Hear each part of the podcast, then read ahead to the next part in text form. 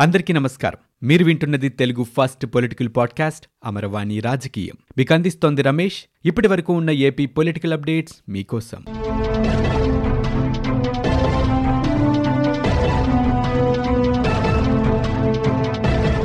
ఆంధ్రప్రదేశ్ రాష్ట్ర ముఖ్యమంత్రి వైఎస్ జగన్మోహన్ రెడ్డిపై తెలుగుదేశం పార్టీ జాతీయ ప్రధాన కార్యదర్శి నారా లోకేష్ తీవ్ర వ్యాఖ్యలు చేశారు.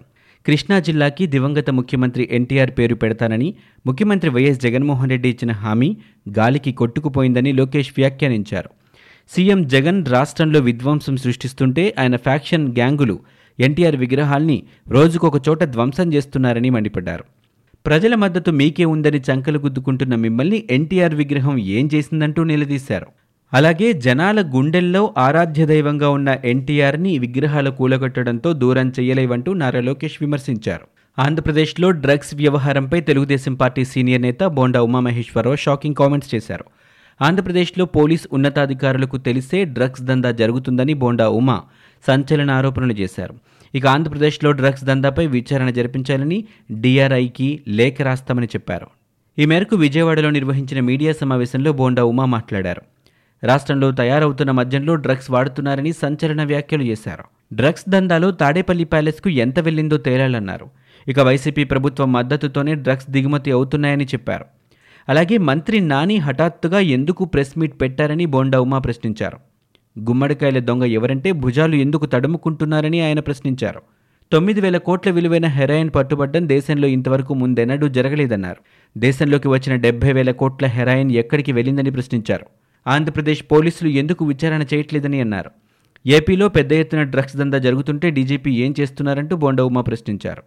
కాగా తొమ్మిది వేల కోట్ల విలువైన డ్రగ్స్ కేసులో విజయవాడతో సంబంధాలు ఉన్నాయని ఆరోపణలు ఇటీవలి కాలంలో వచ్చాయి.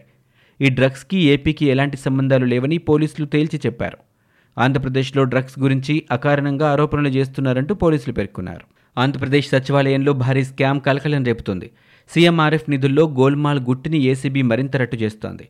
పేదల డేటా సేకరించి సీఎంఆర్ఎఫ్ నిధులు పక్కదారి పట్టించినట్లుగా గుర్తించారు. ఈ భారీ స్కామ్లో యాభై మంది ప్రమేయం ఉన్నట్లు సమాచారం. ప్రజాప్రతినిధులు పీఏలు అనుచరుల పాత్రపై ఏసీబీ ఆరా తీస్తుంది. కేసులో పలువురు నిందితుల్ని ఏసీబీ ఇప్పటికే అరెస్ట్ చేసింది. రెండు వేల పద్నాలుగు నుంచి సీఎం రిలీఫ్ ఫండ్లో అక్రమాలు జరిగినట్లు ప్రాథమిక దర్యాప్తులో ఏసీబీ గుర్తించింది. తప్పుడు పేర్లు తప్పుడు పత్రాలతో సీఎంఆర్ఎఫ్ నిధులు నొక్కేసినట్టు తేల్చారు. సీఎంఆర్ఎఫ్లో అక్రమాలు జరిగినట్లు అధికారుల ఫిర్యాదుతో ఏసీబీ విచారణ జరిపించింది. అలాగే ఏసీబీ సీఎంఆర్ఎఫ్లో సబార్డినేట్లుగా పనిచేస్తున్న చంద్రవాడ సుబ్రహ్మణ్యం సోకా రమేష్ ప్రజాప్రతినిధి దగ్గర private PA Dhanaraj alias Nani ఒంగోలుకు చెందిన మురళీకృష్ణల్ని అరెస్ట్ చేశారు. సీఎంఆర్ఎఫ్ లాగిన్ ఐడి పాస్వర్డ్లని సేకరించి ఫోర్జరీ పత్రాలు తప్పుడు క్లెయిమ్స్తో నిధులు దిగమింగినట్లు గుర్తించారు.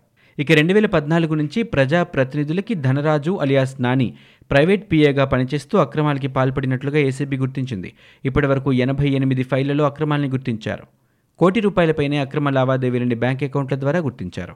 ఏడెనిమిది సంవత్సరాలుగా సీఎంఆర్ఎఫ్ నిధులు గోల్మాల్ జరుగుతున్నట్లు ఏసీబీ ప్రాథమిక దర్యాప్తులో తేల్చింది.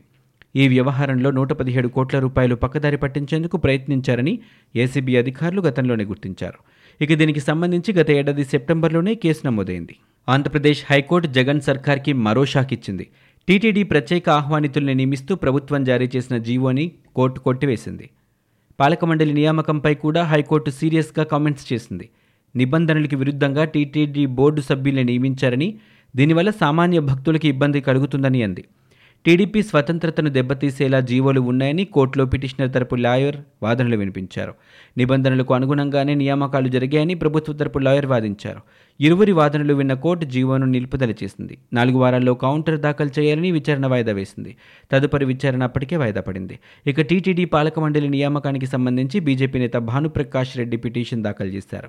కోర్టు ప్రారంభమైన వెంటనే పిటిషనర్ భానుప్రకాష్ రెడ్డి తరపు న్యాయవాది అశ్విని కుమార్ వ్యాజ్యంపై అత్యవసరంగా విచారణ జరపాలని సీజే అరుణ్ కుమార్ గోస్వామి నేతృత్వంలో ధర్మాసనాన్ని అభ్యర్థించారు. ఇక దీనిపై ధర్మాసనం స్పందిస్తూ అత్యవసరంగా విచారించాల్సిన అవసరం ఏముందంటూ ప్రశ్నించింది.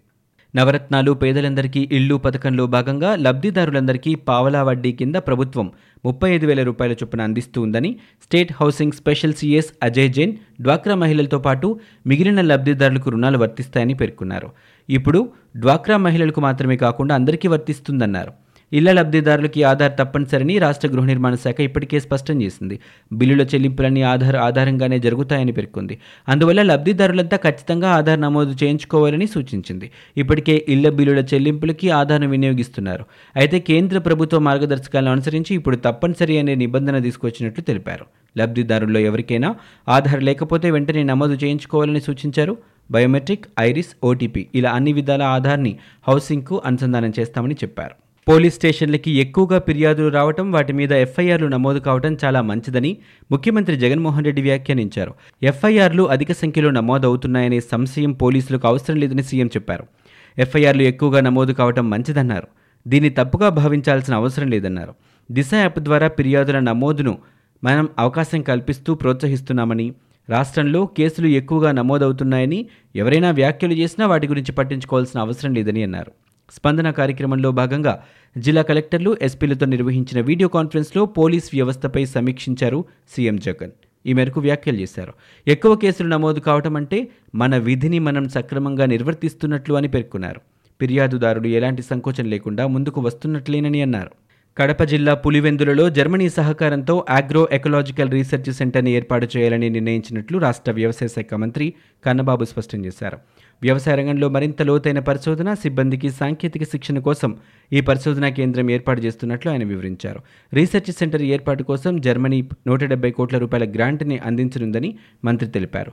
ప్రకృతి వ్యవసాయానికి ప్రాధాన్యత ఇచ్చేలాగా ఈ పరిశోధన శిక్షణ కేంద్రం పనిచేయనుందని మంత్రి కనబాబు వివరించారు. ఇక జర్మనీకి చెందిన కేడబ్ల్యూఎఫ్ బ్యాంకు ప్రతినిధులు మంత్రితో సమావేశమై వివిధ అంశాలపై చర్చించారు. ప్రతీకార దాడులే ప్రధాన అజెండాగా రాష్ట్రంలో వైకాపా పరిపాలన కొనసాగుతుందని తెలుగుదేశం పార్టీ అధినేత చంద్రబాబు నాయుడు విమర్శించారు.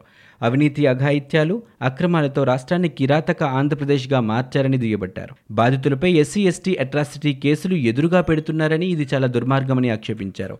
మంగళగిరిలోని పార్టీ కేంద్ర కార్యాలయంలో కొప్పర్రు ఘటన బాధితులు చంద్రబాబు నాయుడుతో సమావేశమయ్యారు. మాజీ జడ్పీటీసీ సభ్యురాలు బత్తిన శారదని ఘటనకు సంబంధించిన వివరాలు అడిగి తెలుసుకున్నారు. ఆమెకు అన్ని విధాలుగా అండగా ఉంటానని ధైర్యం చెప్పారు. ఇక అనంతరం శారద కూడా మీడియాతో మాట్లాడారు. జగన్ ప్రభుత్వంలో బ్రతకాలి అంటే భయమేస్తుందన్నారు. ఇక మా ఇంట్లో గంటన్నర పాటు విధ్వంసం సృష్టించారని ఆమె ఆవేదన వ్యక్తం చేశారు. ఇవి ఇప్పటివరకు ఉన్న ఏపీ పొలిటికల్ అప్డేట్స్. మీరు వింటున్నది అమరవాణి రాజకీయం తెలుగు ఫస్ట్ పొలిటికల్ పాడ్కాస్ట్. నేను Ramesh. For more details visit WWW dot Amaravani dot in we are also available on Spotify Gaana Apple podcast iTunes and Google podcast